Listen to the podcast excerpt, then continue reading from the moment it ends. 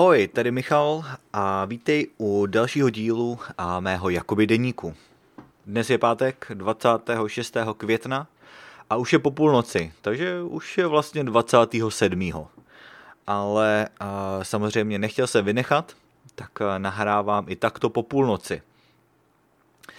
A nějak mi to trvalo, než jsem se k tomu dostal, ale a to se občas stává a protože je ten pátek a, nemu, a protože zítra ráno nemusím vstávat, tak, tak jsem prostě zůstal vzhůru díl, a, ale nechtěl jsem zkrátka vynechat.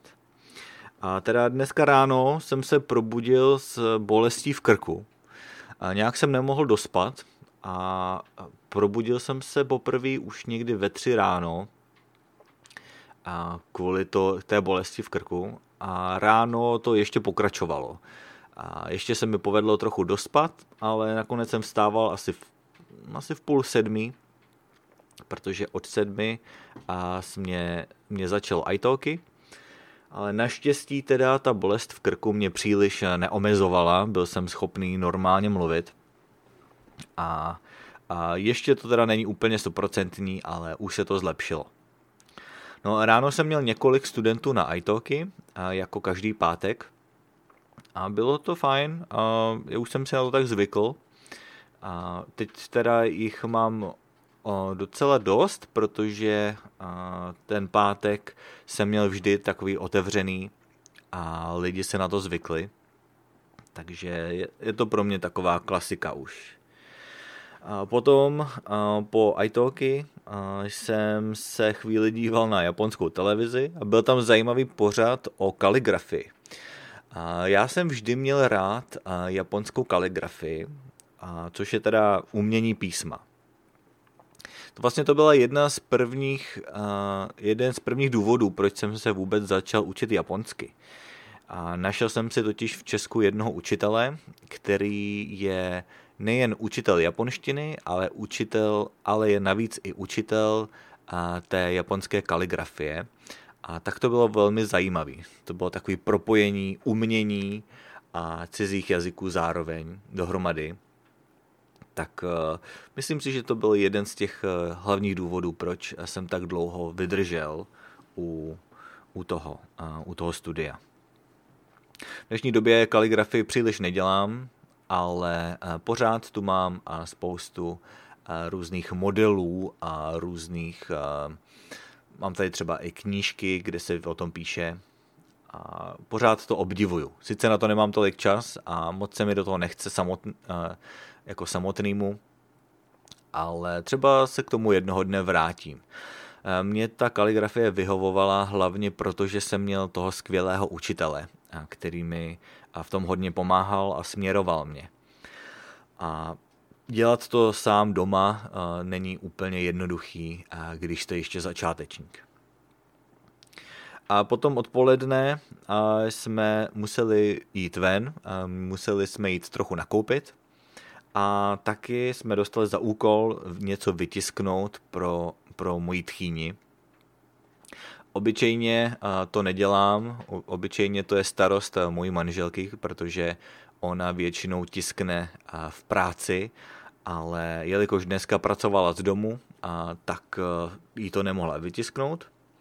A tak jsme se teda domluvili, že půjdeme do, do takového obchodu, je to něco jako pošta, že je to UPS, to je opravdu taková, taková soukromá pošta, bych řekl, Soukromá tím myslím, že to není jako státní podnik, a, ale a je to samozřejmě velký řetězec, že jo? Ten, ty oprodejny UPS jsou úplně všude. A tam mají i tiskárny, kde si můžete něco nechat vytisknout. A vytiskl jsem tři papíry a protože nemám žádnou hotovost, tak jsem musel platit kartou. A platil jsem kartou 65 centů takže ani jeden dolar. A 65 centů to je, to je víc, to je asi tak, nevím kolik to je v českých korunách, ale řekl bych 17, 18 korun, něco takového. Hrozně málo. A, ale zkrátka a nedá se nic dělat, protože a, hotovost už vůbec nepoužívám. Já jsem snad v ruce nedržel skutečnou bankovku, jako dolar nebo třeba minci, a jsem opravdu nedržel roky. Takže se to musí vždy vyřešit tou kreditní kartou. Potom jsme teda ještě sešli najíst, protože jsme původně chtěli jsme vařit doma, chtěli jsme si uvařit polévku, ale měli jsme tu brambory, které už začaly klíčit.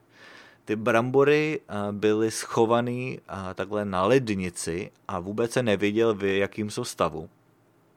A když jsem je teda sundal z lednice s tím, že je teda uvařím, tak jsem zjistil, že už jsou příliš starý a že už prostě začínají růst. Takže jsme ty brambory museli vyhodit a šli jsme teda na ten nákup. No ale protože už jsme měli hlad, nechtěli jsme čekat, tak jsme zašli do takové azijské restaurace, a která je teda hned vedle toho supermarketu a dali jsme si a, nějaký dobrý jídlo. Já jsem si vlastně dnes dal nové jídlo, nebo alespoň pro mě, nové jídlo to samozřejmě není. Je to bibimbap, a, což je teda korejské jídlo. Je to taková miska s rýží a pak jsou tam různý, a, je tam různá zelenina a nějaký maso a vajíčko. Pokud to chápu správně, tak to vejce by mělo být asi jako syrové, anebo to může být jako smažené vejce, ale uh, myslel jsem si, že by mělo být normálně syrové. Jenomže já jsem ho dostal teda jako smažený, jako volský oko.